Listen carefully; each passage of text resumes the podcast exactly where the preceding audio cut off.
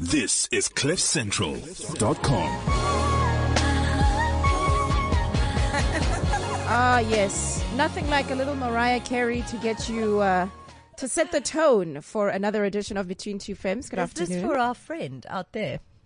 Our friend, Our friend who likes to believe that he's Mariah Carey. Sia Sangweni. You know? He sings along to the song. Does Uh, he do that like like high pitched long? Yes, yes, yes. hold? He he closes the one side of his ear as if he's got an earpiece in there, and he moves his hand up and down, and he imagines that he is Mariah Carey in that moment. Ha. Um, hello, Aspasia. Hello, my Bailey. We are feeling a little bit run down and we should say today. hello to our listeners. It is between two femmes Yes, on it a is. Thursday. We Yes. got distracted by Mariah Carey. Well, she she will do that to you still after all these years. But um, you know, it I mean, I know it's it's spring and everybody's got that step in them and it's great and it's warm again and it's fantastic and pheromones are doing all sorts of things to people.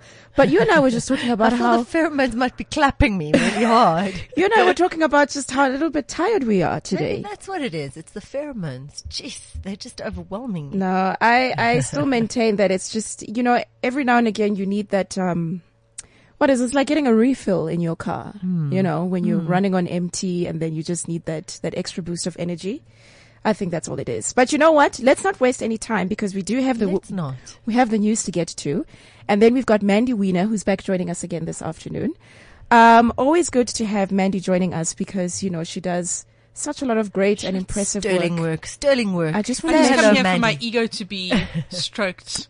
It's You know- wonderful. We have no problem stroking your ego, We'll Mandy. you. stroke your ego if you come often. Just Sorry, um, that is just actually it. Rufus. no, There's it's so about much wrong with that statement.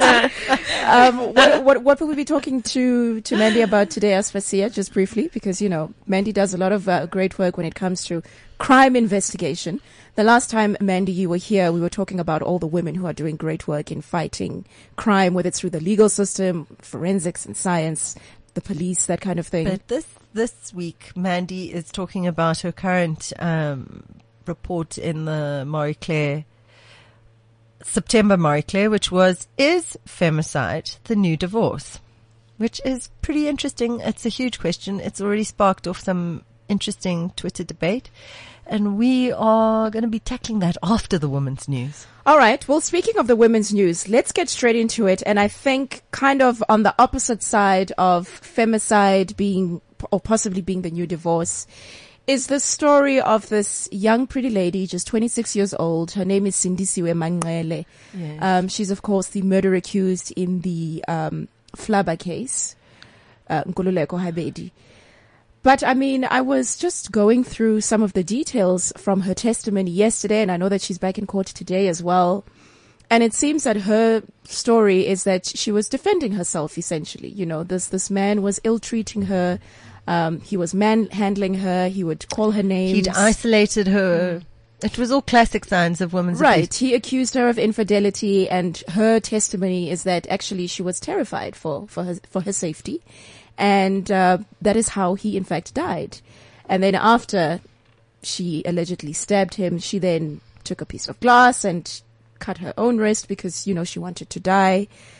I, I- mean, again, this is the thing is, uh, the notion of when, when a woman takes It's the life of a 'cause man. It, it ties in so well with this issue of, of whether femicide is the new divorce because if her version is true, Yes. then it, it, it really does resonate with so many of the other stories that I looked at of, of why women are killed Mm. and the percentage of women who are killed by their, their partners, their intimate partners.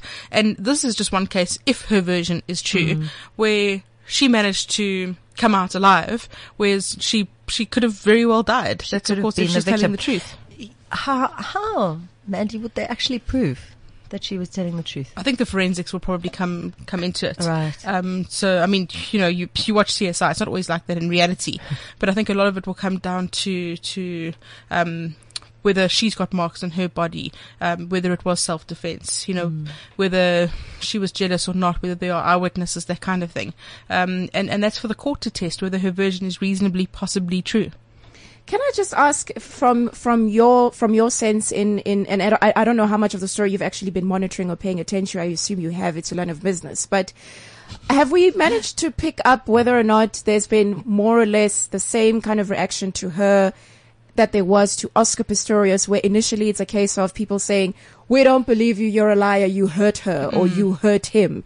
Are there differences because she's a woman, or is it exactly the same? I mean, have you managed to gauge Yeah, I mean, that I, at all? I, I haven't been covering it, you know, myself, Yeah. but obviously I, I have been watching what's going on, and it's always interesting to watch that sentiment. Yes. Of of not just on social media or on Twitter, but just generally, um, you know, to to watch the public reaction, and uh, you know, I, I do find that generally in South Africa, and you just look at the the Bonang issue now, um, eh, you know, we're so quick to to make the woman wrong.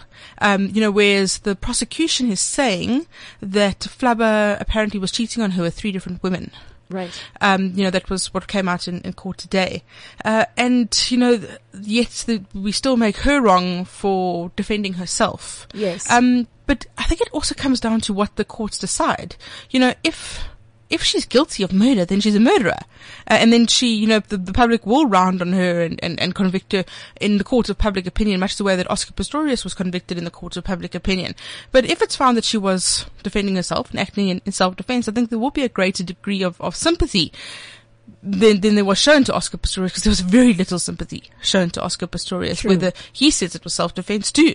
And no one believes that story. Well, self, in his case, self-defense against some nameless, Faceless, faceless, unknown, unknown intruder. non-existent intruder. yeah, some kind of threat. Now, guys, I've got something for you, and um, it says that if you are not too good at adding, subtracting, and multiplying, the chances are that your mother was dieting when she was pregnant with you.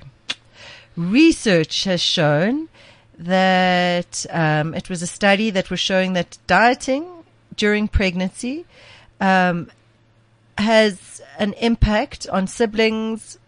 Basically, siblings whose mothers dieted during pregnancy scored lower on maths um, than siblings whose mothers had eaten with wild abandon. and so, basically, it's quite interesting in terms of people say who are poverty struck and their mothers are not um, eating uh, effectively during pregnancy because it may have an impact on their mathematical scores. Um, and it was, I thought it was quite interesting. And apparently in the States, this is opening up new areas of litigation where adults who have failed to obtain, obtain employment because of their poor maths could basically sue their mothers. What? Okay, well, in- you know what? It is hardly America. surprising with Americans that that that would even be a possibility. Sure, that is completely understandable. Um, we know the effects that alcohol and drugs have on infants before, before dieting. they're born. Um, we know that there are too many children on this continent who are born malnourished. Uh, that you know that that would support this this study that you're mentioning now. Um, and then on the flip side, you also have the argument that, at least in very well developed countries, a lot of babies are actually being born overweight. On the exact Such as that Australian baby that we looked at. Do you remember when we looked at that picture of that Australian baby? No. That was the world's the, the previously baby. yeah the record was held by a baby in South Africa, but now the Australian baby has taken the record. And we do know the importance of those, uh, what they call the formative years in a child's development. That. Australian baby will be a genius at math. I'm just saying. According to this research. Well, here's another interesting story, and um, it's it's funny because when I mentioned it, Mandy said, "You guys are always talking about Caitlyn Jenner when I'm here," and I don't. It, okay, I, I think it's because every time you've been here, Mandy, Caitlyn just happened to be in the news. No, I think it's just every week you speak about Caitlyn Jenner. oh my gosh, love Caitlyn we, Jenner. We, we're guilty of being obsessed about Caitlyn Jenner. Um, the reason that she's in the news now, well, firstly, just a couple of days ago, she was being criticized for her Republican stance because, you know, you're a transgender woman who's against gay, gay marriage. It's very confusing. Now, apparently, Caitlyn is undergoing the legal processes of being identified as a woman by, you know, l- legally. so she I has to was get the wondering documents. How that works. But did you see that she applied for golf membership as Bruce? did she? W- Okay, well, you see, why would I've you just do I've just exposed myself. yes, you do know. You're you're well informed with regards to Caitlyn. Um, there was a story a couple of weeks ago about a transgender woman in Pretoria who went to Home Affairs to apply for documentation to be classified as a woman, and she told a story about how um, the people at Home Affairs basically humiliated her because they couldn't understand, they couldn't grasp the idea. What was going on? You are a man. You are you are trying to get us to call you a woman. It became a whole big thing that ended up in the news. Uh, the spokesperson for Home Affairs went out of his way to contact this woman and say, "Please come back," and da da da da da. da. And then you know, it was a whole big thing. I would also love to know what that process is. And Well, it- surely, yeah. I mean, why why did Caitlyn not start the process when she started all the other um, processes? I mean, the Because the medical media process, probably would have, the uh, hormone picked up picked up on on it. it. Right. Okay, um, true. We're very very observant of these things. The Oh, media. According to reports, it is said that Caitlyn is also afraid of providing the necessary information, such as her medical records. You know, Oh. everybody has been speculating about what has the, happened? the medical procedure behind all of ah, this. Ah. but anyway, that's the latest on that. That was very diplomatic. Um, um, I see, Mabali. I try. She's so diplomatic. Now, I've, I've been reading your column for next month's um, Marie Claire, where you speak about why is it that um, women are the only ones who are ever asked to why they how they juggle their roles, motherhood, work, blah blah. Nobody's asking men, however do you do it? Multitasking, yes. Yes. And so here is some very interesting research about how South African women are juggling their multiple roles. Um, and some of these things are very scary. It, the First for Women did it, and they were saying, um, basically, mothers are stretched incredibly thin and take very little time for themselves, and wish they had more time for everyone else, despite the fact that they have no time for themselves. So, 28% of the women in the survey were working regular hours, 21% were working regular hours with overtime, and 5% were working more than 50 hours a week. At the same time, 30% were spending 10 to 20 hours a week with their kids. 24% were spending less than 10 hours. And 1% just said they had no time for those kids at all. Um, 13% had no time for their partners. More than 50% said they had less than 10 hours a week with their partners. So they were rationing their hours between their partners and their children. And the things that women had the least time for were health and fitness. 52% said they had no time for health and fitness. Um, leisure activities. Although, can you incorporate drinking that five o'clock glass of wine as a leisure activity? 38% Sure, said five they had I no thought that was time more for like that. two o'clock. Let's just, um, But now we know how stressed Mandy is. or me. I think she might That be making more a of a small hint reference to to me. us, yeah. and um, friends and family, 16% had no time. And 43% were spending between three and six hours per week on housework. So essentially, women have no time. So even though 26 would like to be pampered at a spa, 23% said they had no time for themselves at all. Nothing. Well, here's my question because I I'm not a mother. I'm I'm not you know I'm not married, so I'm juggling a lot less. Are you spending 10 hours a week with your partner? Uh, well, no. Well, I actually I don't know. I haven't seen him in the last few days. But my question is, Better work on those 10 hours, Mubs. my It question. seems to be the bare minimum. well, my my question is then, are are you finding that you don't have time for everything else because the burden is on you to get everything else done on top of the fact that you've got your own career? That would be my question. Is it because Yeah. every I- I is, is it because after an 8-hour long day at work you get home and your husband expects you to basically take control of a house because you know you're the I think woman, it's you're up to you're the- the mother. Up to the individual. yeah. Yeah. You know, like if you read, for example, Sheryl Sandberg's book, the COO of Facebook, Mm. she wrote this book called Lean In. And, you know, she's of the view that um, everything is 50-50. And that it's possible for women to have um, successful careers and be parents if Shame, they are married her to husband died on the husband died. Yeah, I mean, the Like, quite literally, just he was on a Yeah. treadmill. and Yeah. yeah. Yeah, I mean it's really ironic.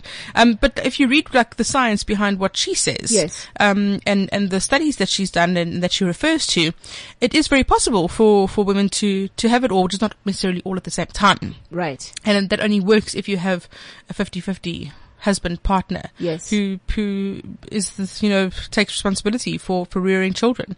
Um, and I think it, it, it depends on each individual case.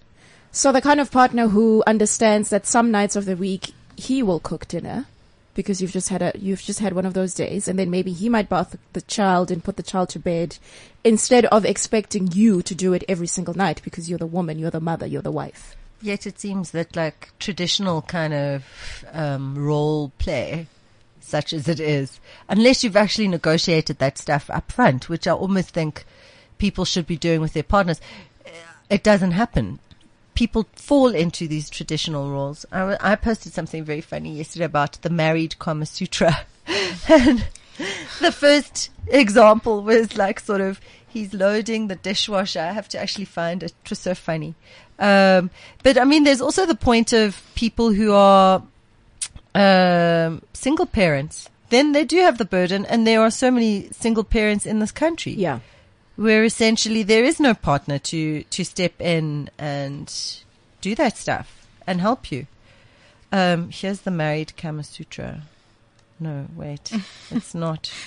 Are you? Ah, I'm going to tell you the married Kama Sutra because it was really hysterically funny. is it in any way as scintillating and salacious as the Kama Sutra that we've come to know? It is funny, the married Kama Sutra.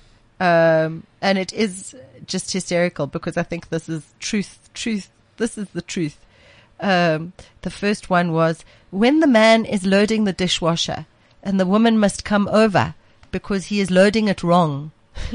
it is called the dishwasher position. Oh, okay, I get it. I get it. This was the second one. Wait, this is very funny. When the man passes gas in front of the woman without so much as an apology, it is called the shifting of the standards Position. position. Uh, but I think this last one was really very funny. When the man lightly kisses the woman's neck and the woman tenderly strokes the man's chest and the child runs into the room screaming because he heard a scary noise or some other bullshit. It is called the interrupted congress, which concludes the research from First for Women about time for themselves. Oh, thank you, uh, Aspasia. 0861 189 is the number to call if you'd like to get a hold of us and join in on the conversation, or you can send your messages straight through to WeChat. Uh, right after this, we're going to be talking to Mandy Wiener, and um, the question that's asked is whether or not femicide is the new divorce. So that's uh, that's what we're going to be tackling uh, over the next half an hour or so. Stay with us on Between Two Femmes. Our clients are the lifeblood of our business, and keeping their data safe is critical. I'm worried that client data in the wrong hands could cost us. With MTN Business Cloud powered by Microsoft technology, your data is secured in world-class data centers based in South Africa. It's always available, backed up, and complies with South African laws, ensuring that you and your clients are always protected. With a footprint covering 23 countries, isn't it time you found out about a cloud solution built to build African businesses? Welcome to the new world of business. Sir Richard Branson had a game changing idea. He made it happen. You have a game changing idea, and now Sir Richard wants to discuss it with you aboard the Virgin Atlantic 787 Dreamliner. Presenting Dream Entrepreneur. Email dream at cliffcentral.com with your one minute video or audio recorded business plan. If our panel of judges think it's a game changer, you'll be one of 10 to attend a course at the Joburg Branson Center of Entrepreneurship. Then, two final winners will take home 40,000 Rand in cash, 140,000 Rand's digital marketing package, one week in London attending Global Entrepreneurship Week, and time with Sir Richard Branson aboard the Virgin Atlantic 787 Dreamliner. An idea is only ever an idea until you make it happen. T's and C's apply. Go to cliffcentral.com for more info. Are you South Africa's next dream entrepreneur? cliffcentral.com on a Thursday afternoon, which means it is between two femmes with myself, Mabali Malloy and Aspasia Karas. And this afternoon we're joined by journalist Mandy Wiener. And we're going to be tackling an issue that, uh, you know, according to the news, every, every now and again is quite an out of control and serious problem that we are dealing with as South Africans. Well, Mabali, I actually want to say that just yesterday they announced um, a world study showed that um, it said SA is one of a handful of countries that has physical or sexual violence inflicted by a partner as a major risk factor leading to disability or death. Mm. And this was the Institute of Health Metrics and Evaluation at the University of Washington, who measured 79 risk factors that led to premature death or chronic disease in 188 countries. So I thought that was pretty dramatic. And that's exactly what I thought as well when I read the statement, is femicide the new form of divorce? And I thought, oh, that's, that's a rather dramatic statement to make, Mandy. But I mean, is it a fair question to ask? Is it a fair statement to make? So it's interesting because this question uh, first arose from Leonard Carr, who's a psychologist um, who who often speaks on on high profile crimes, um, and he said that um, you know he asked this question and pointed to the fact that a few of the patients that he's been seeing, um, he's had incidents where um, one of the partners has offered money to a hitman to kill their spouse instead of divorcing them. Um, and you know, in, in the past, I've done the occasional story like this, where where somebody has has hired someone to kill their, Well, there was their lover. that one Um, in Pretoria, wasn't she? Well, she? he, um, Nico Henning, Yeah. where he's standing trial. He hasn't been convicted, um, but other people have. And then Um, there's Christopher Panayiotou, of course. and then there's Christopher Jayde. Panayiotou. So, you know, there, there's, there's certainly a lot of cases where this does seem to be happening, which does raise the question is, is femicide the new divorce? You know, did Chris Panayiotou take out his wife and kill her instead of divorcing her? You know, that, that's kind of the question that, that is lingering, that everyone's asking. So what I decided to do was go to the experts to ask them. Um, and you know, the experts who have looked at this, you know, so it's people like Lisa Vetten, for example, who's, who's an expert on gender-based crime. Uh, and it's people who have done studies into intimate femicide. And they are not happy with this question. You know, generally there's been quite a lot of backlash when I've posed the question to them because they say that it goes against everything that studies are showing. So the majority of reasons why men kill women is out of jealousy.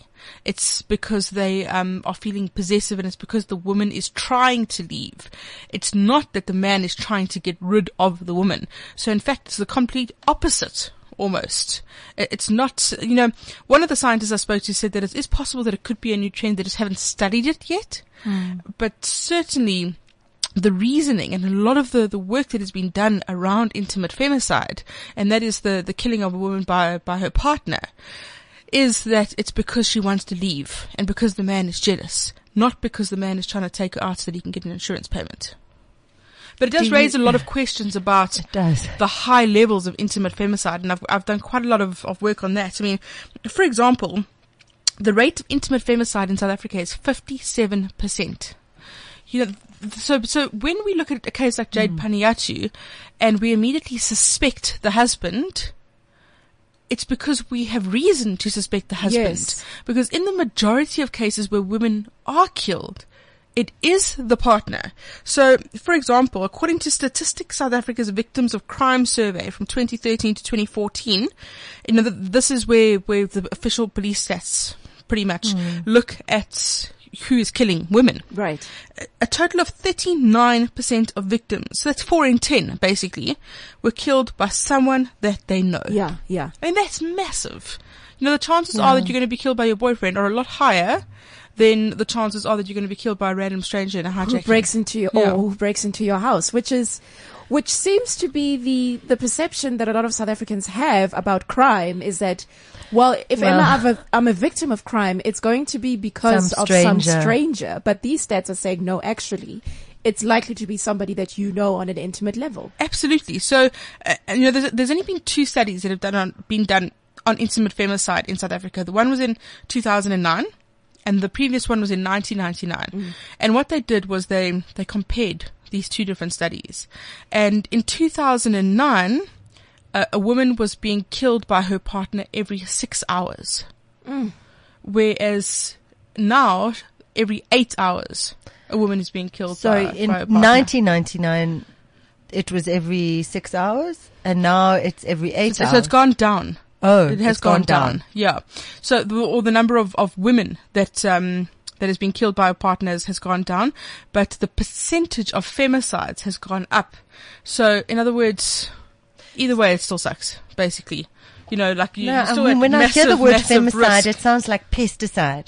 Like they're just putting out those pesky, pesky women using femicide. Yeah, trying to get rid of us. But uh, e- either way, though, it's it's still a big problem in terms of um, relationships between men and women. Whether or not men are getting rid of women because they're jealous of them, or because they're Yeah. trying to divorce them, or whether it's because it's it's it's a it's a horrible end to an abusive relationship or an abusive existence.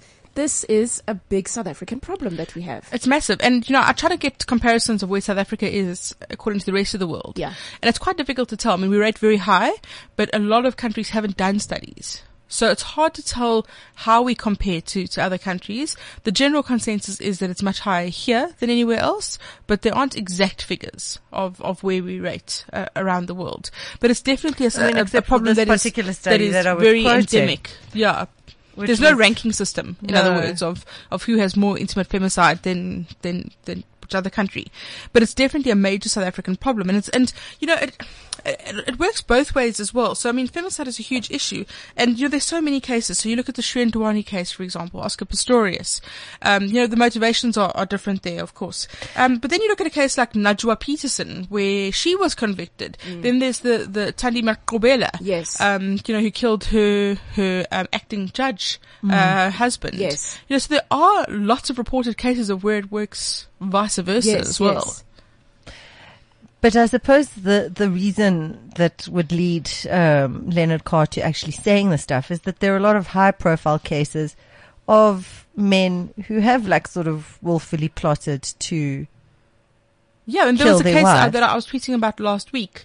Um, the name escapes me now, where the woman was, the the, the husband has now been arrested. Um, in in Joburg, um, has been arrested for his having his wife killed in, in what appeared to look like a hijacking. And Leonard said that this is one of the issues in South Africa is that because random hijackings are so um, Prevalent. so prevalent, it's the perfect cover. So you know it's very easy to like have a hijacking posed, um, and and it's actually you paying somebody to to have your partner killed. But these things fall apart. I mean, even think about the, like, how is it, this is what interests me. I mean, mostly when one does get hijacked, the police never find the hijackers. But when it's a murderous intent, when somebody's paid off some guy, how, how is it that they immediately find that no, Well, actually, How many cases do you not know about? Do you suppose that there's something huge It's going possible. Yeah. You know, I mean, it's possible that there are a lot of cases. Um, but I think that also the police, if it is random, it's quite difficult to, to find them, but they are still investigating. And if they're investigating, it's quite easy, I think, to work out that the partner was responsible. And in fact, um, one of the, the women that I spoke to um, said that it is good. Um, Professor Naeemah Abrahams, she's part of the Medical Research Council team that did this the study, and she says that it is good that police are automatically looking at the partner because they should, because the numbers show that it probably is the partner. And is does that go for uh, whether it's a it's a male or a female? So, for example, if my boyfriend is found dead in three days' time, they are automatically going I to think look they are at me. always. yeah. You know, I mean, if you read a, any like crime fiction, anyway, you know, they're always going to look at the At the the first. jilted lover or the you know the the partner. Listen, Now, I Ma- said, Mabali, you must spend more than 10 hours right, a week on your partner. Yes, no, I was just trying to get a you know to get a comparison of um. And you of had the said you haven't seen him for three days. What's going on? Well, we were in Sun City this week working from there. It's a whole big thing. But Mandy, you mentioned two studies that were done. Who One- last saw him? Is this really relevant? Sorry, I'm just wondering where the partner is. Um, he's- in the boot of her car. He's still alive. He's still alive. Oh, good. You mentioned two studies. Can you text us? one in 1999 and then uh, one now, 20, well, the recent one. I can't 2009. 2009. Um, two studies for such a big problem in, in the country, in South Africa. Is that enough or is it, is it just a case of, well, you know, this kind of thing happens? I think it is something that, that particularly gender activists look at. You know, these are just the, the official ones that, that, that I'm referring to Yeah, here. yeah. Um, but I think this is definitely an issue that is high on the radar of, of all, um, you know, the, the, the experts in the field. You know, that, that, that they're, they're looking at it. Yes. Um, you know, they're also looking at the motives. Um, you know, and we know that the, the, the, the CSVR, the Council for violence, whatever it's called, um, you know, has been doing studies for, for ages about what leads to it. And that's the, the really big issue is what motivates it so that it can be addressed at, at the root level. And what do they say, And, and they're saying it's a combination of things. They're saying it's our psyche, it's the intergenerational pass down of trauma, um, you know, like a legacy of, of, of violence in the country. Um, you know, people who only knew violence as a way to, to deal with, with conflict. It's our gun laws. So it's not one thing. It's a combination of these things that result in it. It's almost the, you know, the, the, it's the perfect brew of, of these different factors, and that's why it's so high in South Africa. But this is the great the great question is not just about femicide, but about all crime in South Africa. Why is it so violent? And what about the fact that um, a lot of women in this country still feel that it is acceptable for them to be ill-treated by their male partners? That that, as far as I understand, is a big issue where women are too afraid to speak out about the fact that they're possibly being abused or you know their lives are at threat. Um, they feel that if they go to you know the police or to to somebody asking for help, that they're ignored. That their cries aren't uh, aren't I mean, taken as, that's as something that seriously. Lisa, yeah, like Lisa Vetten spoke extensively about that. Yeah. about some of the these themes of um, of jealousy and of uh, sexual ownership. Um, you know, as as motivations for this, and how common it is, and how, how prevalent it is in society, where where women are are treated this way, and and a lot of it becomes um, commodity commoditized. And in fact, that's what Leonard Carr said, is that the reason that, that a lot of this is happening is because we, we treat each other as commodities and our lives have become so commoditized. So you, you own things, you own cell phones, you own cars, you own your partner. It's very much a, a possession based kind of psyche. Especially if she's a trophy. Indeed. yes. And if that trophy But- wants to leave you, How dare she? How dare she? But um, I mean, I was having this chat yesterday with a friend of mine who's who got divorced two years ago, and the husband is still in this state of extreme anger about the fact that she left. I actually felt that she might be in danger just from the stuff he was saying. She was saying that he was saying, and I could not believe it. And I suppose it was if your ego feels traumatized, somebody actually now left you with your three children and everything, you you're actually lost. I mean, there's a lot about are men disempowered in this country and so therefore feel that this last final possession that they have ownership over, um, if it also plans to leave, then they truly have lost everything. But at the same time, that that directly contradicts this concept of divorce being the new femicide, or femicide being the new divorce. Because if she was to be harmed, it wouldn't be because he wants to divorce her; it's because he doesn't want her to mm, divorce him. Mm, mm. It's the direct opposite. I mean, all these cases of people shooting themselves, their children, their wives, of which we've had a lot of that. Yeah. What is that about? Uh, oh, I'm not, I'm afraid I'm not an expert on, on, you know, violence or, you know, this, the, the, I'm not a psychologist. You know, I think that, I think that there's, you know, a lot of it has to do with the same reasons, perhaps, that, that femicide occurs. But it'd be, I mean, great to chat to somebody who, who is from the, you know, the Council of, um, the, you know, research into, what's it called? Violence. Um, because, you know, I think that as, as a country, we have to do a lot of introspection about, about why we have such a high level of violence and, and why a lot of it is so intimate. You know, the fact that intimate femicide rates are so high. Um, I think it, it definitely raises a lot of questions about South African society and, and the way that we interact with each other. Mandy, how important is it then for organizations to step in and to be vocal and to be heard in these kinds of instances? Because you, you, look at an organization like the ANC Women's League, for example, and they often get criticized for just being puppets of the main body or for the main body. And uh, I mean, how important is it for organizations to then step in, to be vocal and to say, this is unacceptable. Is there enough of that happening in, in our political landscape? Well, I think there's, there's, there's a strong voice, definitely. You know, if you look at the, the organizations that, that speak out against women, but I'm, sure they would argue that it's never strong enough. Uh, and you mentioned the ANC Women's League, and that's such a controversial position because, I mean, if you look at, for example, Jackie Mofokeng's role in the Oscar Pistorius case, and the fact that it was the application that she brought that, that prevented him from being released on, on correctional supervision. There were a lot of questions around that because uh, there are a lot of questions around her motivation for doing that. You know, and I mean, the, the, the petition that, that they put forward to the Minister of, of Justice, um, and Correctional Supervision, uh, Services was that he shouldn't be released during Women's Month, which is a bit of a ridiculous thing, really, because he's going to be released anyway. Yeah, But as a result of that, it has delayed this entire process Yes. and, and, and really, you know, grounded to, to a halt. But then there's so much criticism of why, for example, they're involved in that case because it's so high, high profile Yeah. But they're not involved in a hundred other cases where it's the same scenario, but it isn't a world-renowned athlete. Yes. Um, and, and it just has, has raised a lot of questions about how they, they pick and choose and how the, the Ministry of, of Women similarly picks and chooses what it's, what it supports and what it, what it doesn't.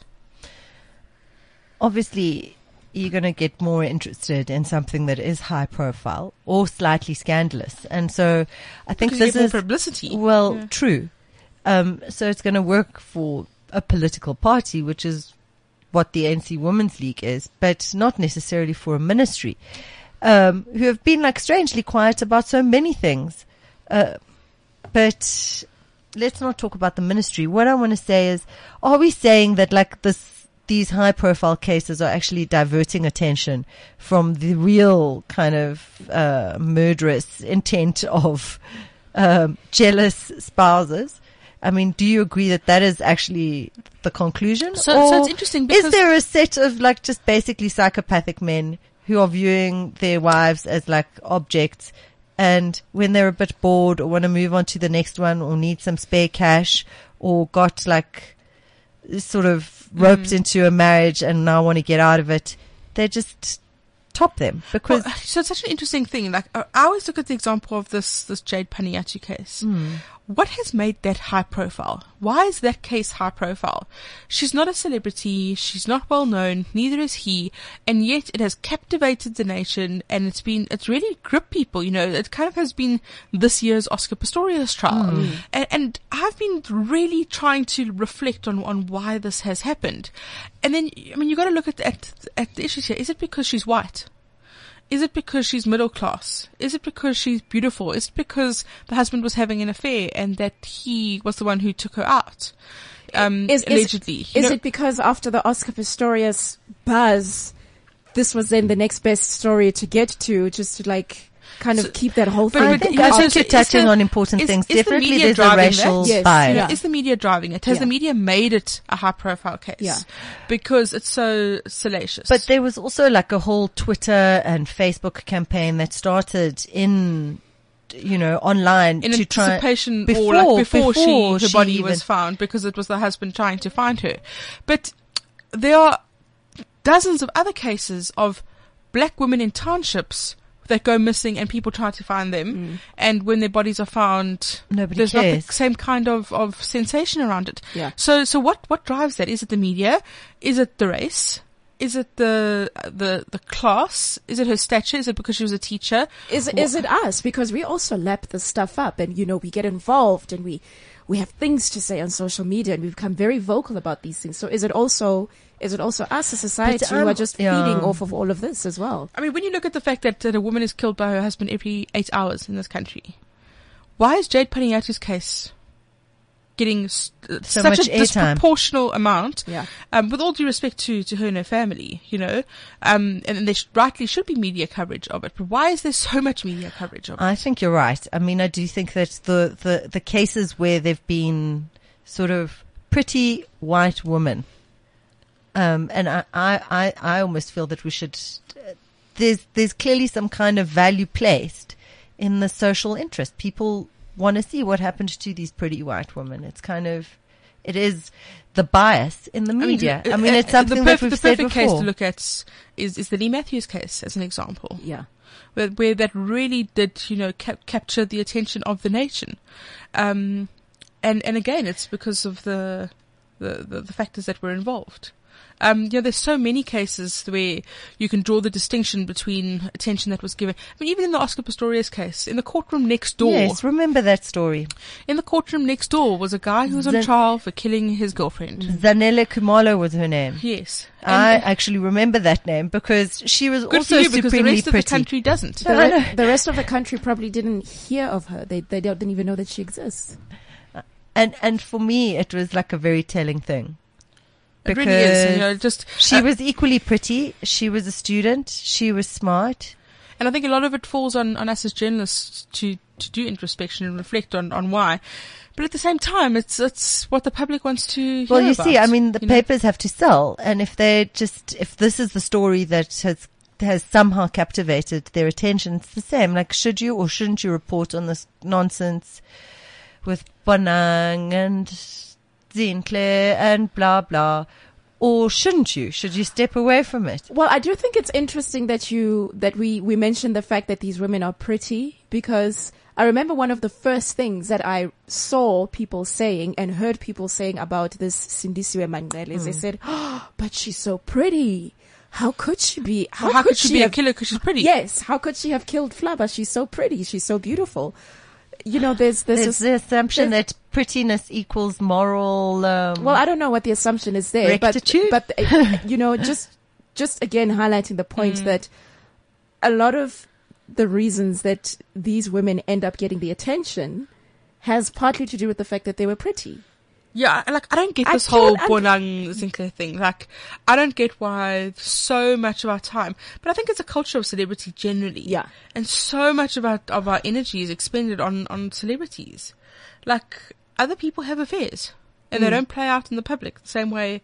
And you know, like not every single step of it is Yeah, is yeah, ventilated yeah, in, yeah. in the public domain. It's bizarre how, but I suppose we live vicariously through these people. So And also, there's that whole thing about being obsessed with the celebrity culture, which is just a problem in itself. But you see, celebrities have become like the modern myth, sort of. That that's the role that they fulfill. Like you know, you used the to new have. royalty, like it used to be the royal family or whatever. Well, maybe except that like it was also just like myths, like Cinderella. Da da da. Now you've got Bonang. It's a it's a morality tale for people. Don't you know? And people play out all their deep seated like society's deep seated mores like get like sort of established through this fight on Twitter. Yes, this works. No, this doesn't. Yes, we we we let you do what you like until we don't yeah. um, because everyone is saying, no, actually, this is not good. You can't, even though, I mean, most cheating with married men happens whilst the wife is pregnant. There's like huge statistical evidence that shows that's that period when he's like freaking out. He's like, oh my word. I'm, I'm getting trapped now. This is the end of my youth. And so they go, I mean, it's a very interesting so, and not to presuppose that Bonang had anything to do with it, mm. but it is the common time. And so it was quite interesting that, of course, nobody's saying anything bad about AKA, are they? Uh, They're just like, he's the but you see, like, man. He's the, the man. whole- I he mean, got I could it. talk He to you for hours he got about his this. action. Yeah. Like this is a whole other thing. Yeah, completely, Really. Like completely. the fact that there's so much being said about Bonang and so little being said about him is Yeah. just astonishing. Yeah, yeah. Um, Mandy, I do just want to bring it back to this whole thing on, on femicide before we wrap it up because it is almost time to wrap it up. Because every now and again you keep hearing people saying, yes, but you know, we also need to engage the men more and we need to educate. I said that. I said that. We need to I educate the it. men more. We need to get them more involved in this, in this whole situation. I mean, let me just get your take on this whole thing. Engaging the men, talking to them more, having, having the difficult conversations with them. Is there, does that, is that the right approach? Has it been proven to help? Uh, i- i- is there enough of that being done? We, we, we Look, I, I'm not an, enough of an expert on on it to, to give you you know an, an official kind of view. Yeah. Um, but my personal take on it would be that I think you absolutely have to have have more of an awareness amongst men. But I think so much of it is deep seated and underlying and, and, and inherent in the culture. And I think a lot of it comes from from role models and comes from from parents. And and unfortunately, we live in a country where you know absent fathers are, are such a big issue, um, and where there aren't those those role models that can can suggest to, to, to young men how to behave. So I think that that this is not a simple question. You know, we can't engage with stakeholders and have conferences and talk shops with men telling them not to kill women. You know, it's just I mean, you would think that You it's- really it's not- mustn't do it. Yeah. really It's just must not a not good just do that. idea. it's, don't do that. That's not nice. Like it's, not going to work. You know, Don't like- use that femicide on that woman. Like, I'm just picturing an ad coming on Yeah. TV while I'm watching Modern Family. It says, "Don't kill women." I mean, it's, I mean, it's whatever. Uh, it's it's a difficult environment that some of us find ourselves living in. But um, can I ask you what you're going to be working on next for your next fe- feature with Marie Claire? Have you decided yet? Do you know? So next month It's is, light. It's really cool. Okay. It's, it's really it's really light. It's it's taking a look at um We do Mandy Wiener Light. yeah we're doing Mandy Wiener light like light zero. Um, I've had enough of killers and and, I and know, I know. We're just enough already. Cops and stuff and rapists. Uh, so we're doing female comics. Ah, love it. Yeah. great we stuff. found, yeah, the female funny bone.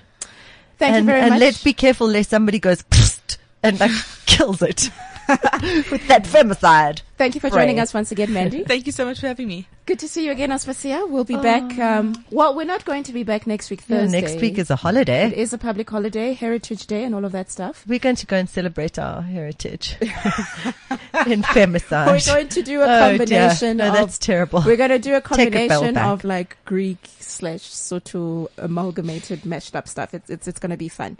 But uh, thank you for joining us once again here on Between Two Femmes. This is CliffCentral.com. This is CliffCentral.com.